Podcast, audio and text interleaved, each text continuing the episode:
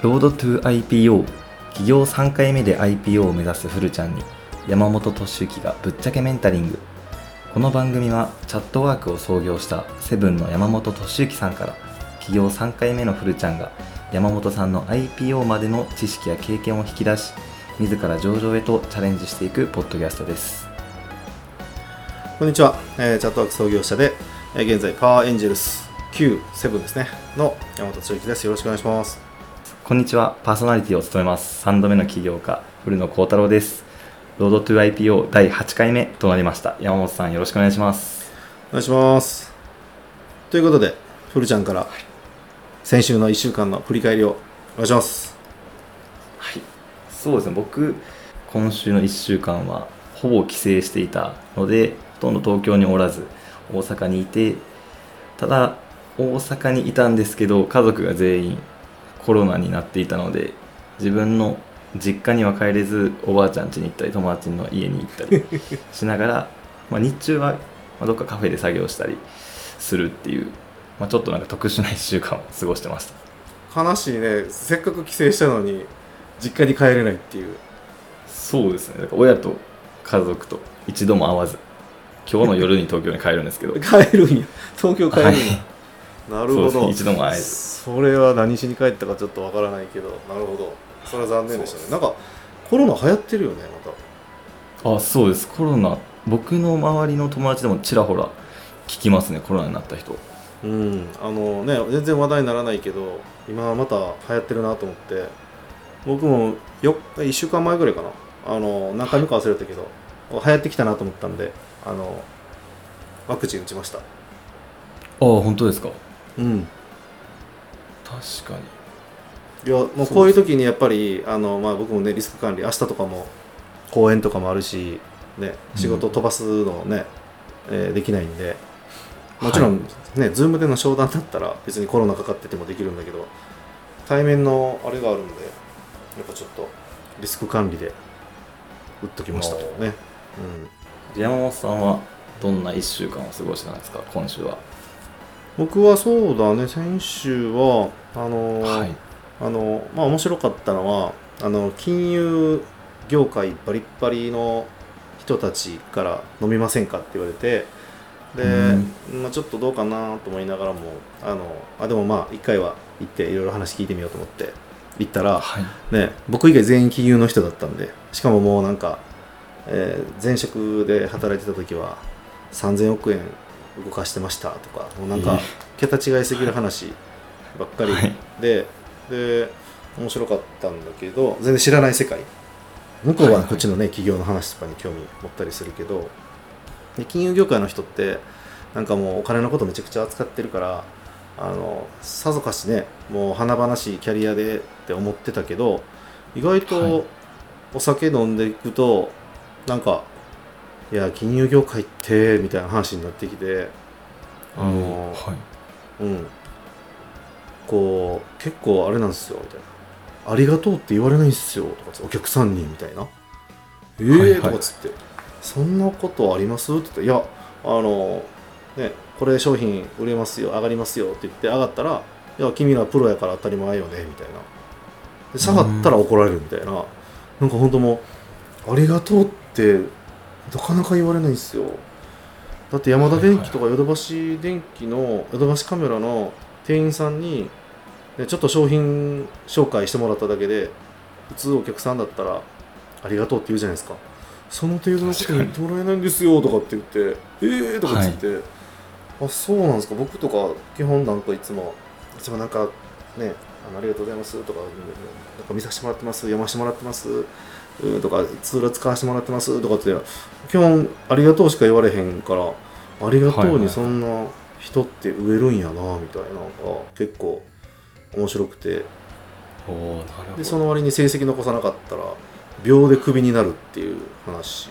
金融業界は他の金融業界に行かなかったら他に潰しが効かないとかっつって。いやいやそんなもうねお金のことめっちゃ詳しいからどこでも何でもできるでしょって言ったらいや軍資金があれば運用できるんですけど軍資金なくなったら僕ら何もないんすよ とかなんか言ってて。おー確かに。結構面白いなだから何やりたいかっていう話。で、出てきたのは「僕ラーメン屋さんやりたいっす」とか言い出して「ええみたいな。またそんな飲食のねどのど真ん中レッドオーシャンのとこに呼び行きたいんですか？いやだってラーメン作ったら絶対ありがとうって言われるじゃないですか。みたいな。あなるほどなみたいな感じでちょっとね。思ったりしました。僕の周りでやっぱ金融業界ちょうど就活生が僕多いんでそっかそっか。みんななんかうん。スーパーエリートというかやっぱりなんか能力もあってそういう金融の勉強もしてそういう金融業界、まあ、いわゆる外銀って言われるようなところに入っていくイメージなので、うんうんうんなんか意外にそんな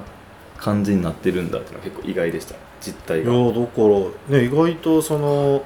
ねスーパーエリートでもうわー年収何千万みたいな。はいはいあはのねすっごい華々しく見えるけどなんかそんなこともあるらしいよ。まあもちろんね全員が全員そうじゃないと思うんだけど、いはいはいはい。うん、ちょっとそういうところに就職する方にはこのポッドキャストのエピソード聞かせてもいいかもしれません。確かに。ありがとうと言われないでもこれから目指ししてる これから目指してるところに夢ね潰してしまったらよくないから。確かに。難しいですね。なるほどです。ありがとうございます。じゃあ本題の方入っていきます。今回はのテーマは法人化のタイミングはいつするのかっていうのと法人化するなら株式会社を立てるべきかそれとも合同会社を立てるべきかっていうところの一応2部構成で話していきたいと思います。でまずは初めの方法人化のタイミングはまあ、ある程度サービス案が浮かんできたとなりました。でその後に大体もうサービス案思い浮かんできてすぐ立てるのか、まあ、それともある程度あこれ事業として回りそうだなっていう段階になった時に法人化をするのかっていういつ法人化するべきなのかを教えていただきたいです。そうですね。まああの僕の経験上で言うと、まあ、高校生大学生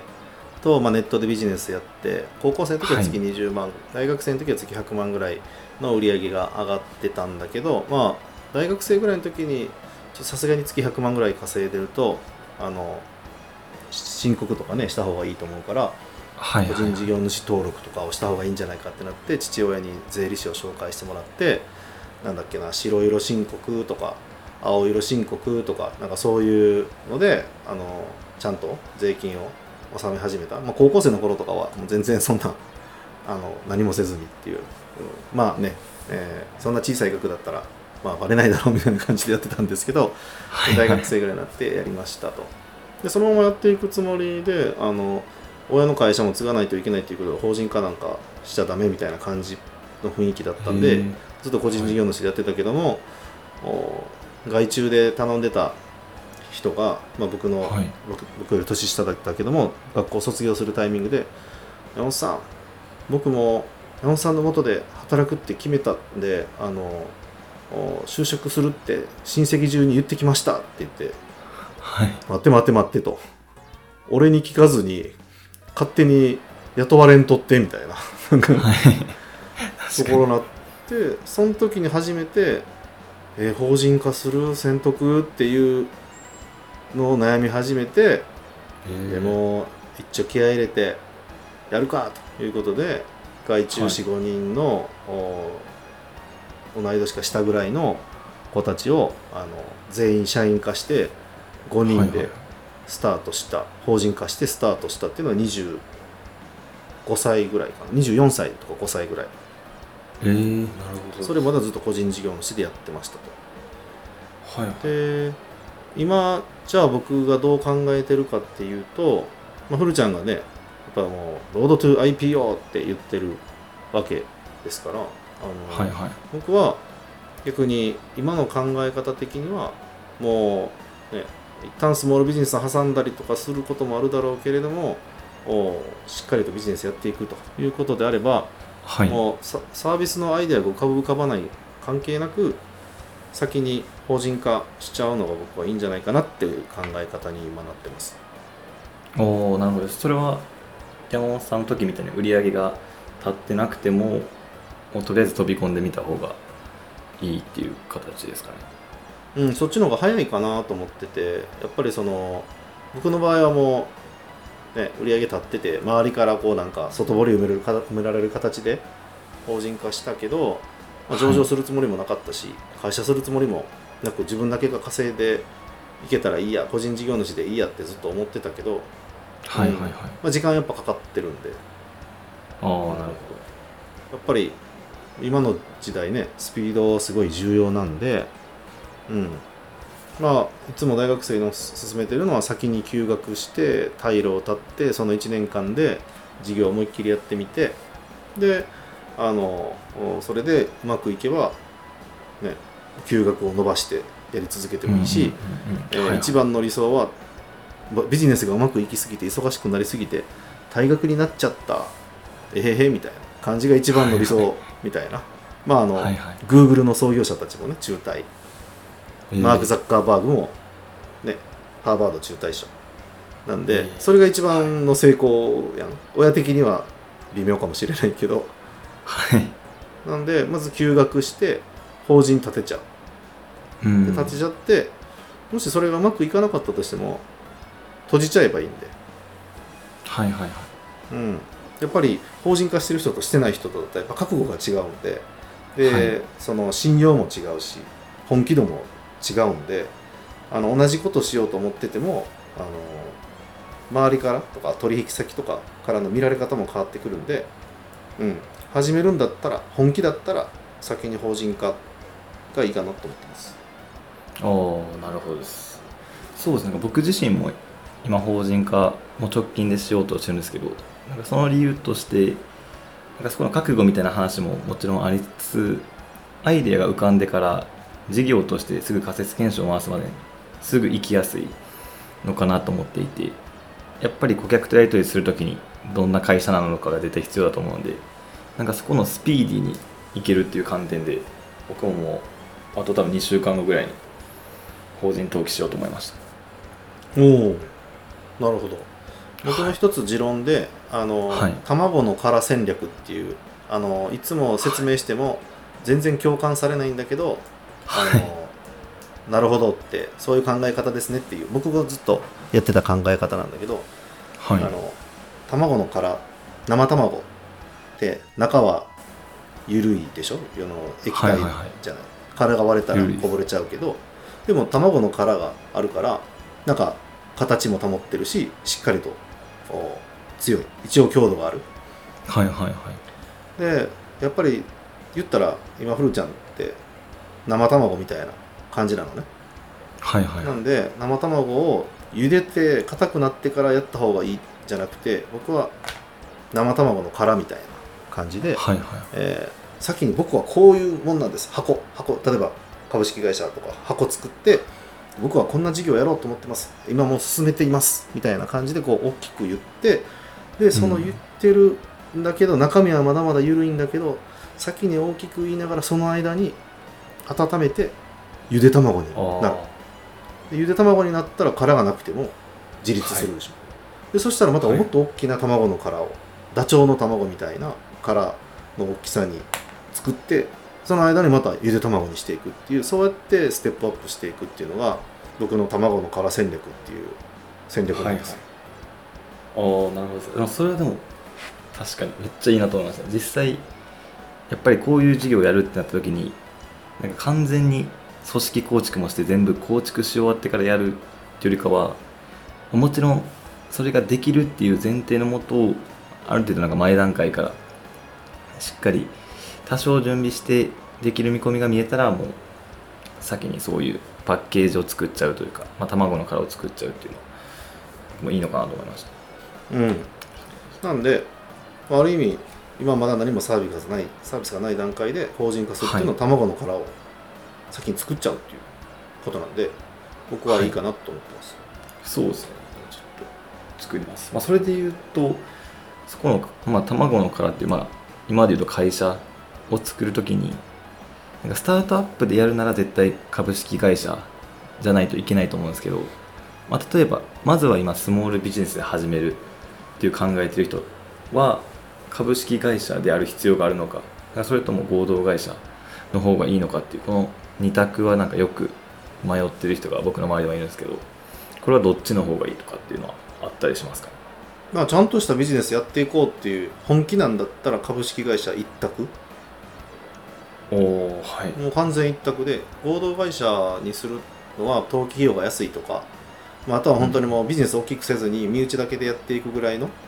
一人会社とか家族とか本当に身近な人だけでやっていくとかだったら合同会社でもいいかもしれないけどはい。なんかなんでしょうね、うん、わざわざわざわざ合同会社にしてビジネスをする理由が基本的にはない。あのうん。本気の人たちにとってはね、はい。うん、でもし合同会社で登記費を安く法人格を持ちたいということであればもう個人事業主であの何？屋号をつけるととあんま変わらないかなと思って銀行口座も屋号をつけれるし、はい。うん、とはいえ株式会社と合同会社は別に同じ法人であの決算とかも同じだし、税金も一緒だし、えー中身は一緒なんだけど外からの見られ方がそうだな。プロ野球選手目指してますっていうのと、おはい。草野球選手目指してますぐらいの感じでわざわざ同じルールの野球をしようとしてるのにわざわざ草野球っていう必要あるっけ？みたいな。おおなるほどです。本気でやろうと思ってるんだったら？はいはいうん、っていうふうに思いますけどね。確かにそうですね。ただそこやっぱ値段っていうところは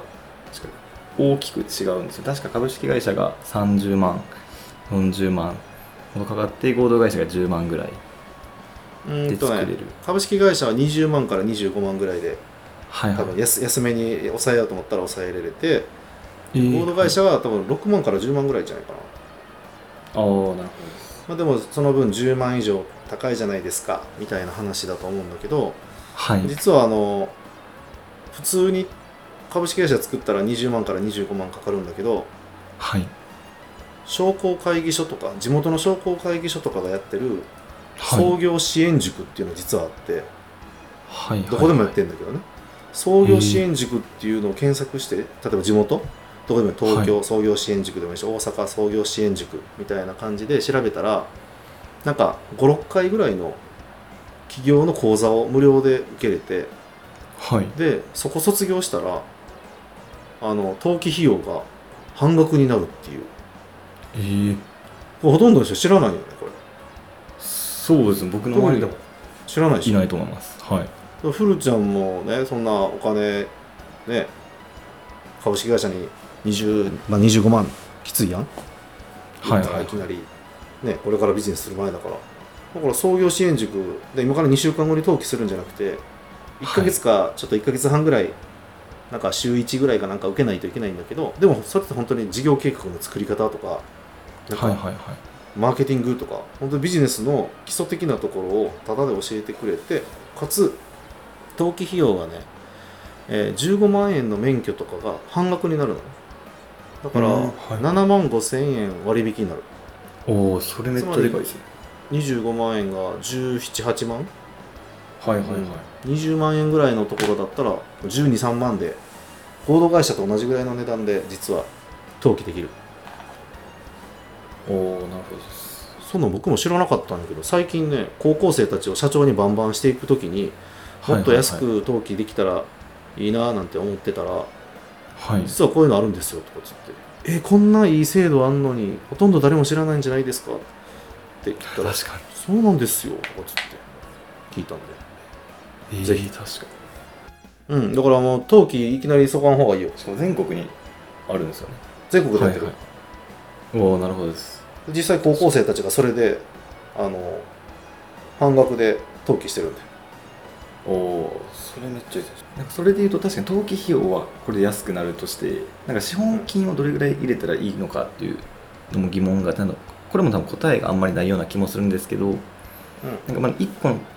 答えっぽいところで言うと多分100万以上だとなんか税金がどうのこうので100万ぐらいであ100万か1000万で抑えた方がいいみたいな話があると思うんですけど学生からしたら多分そこまで行くことはなくて、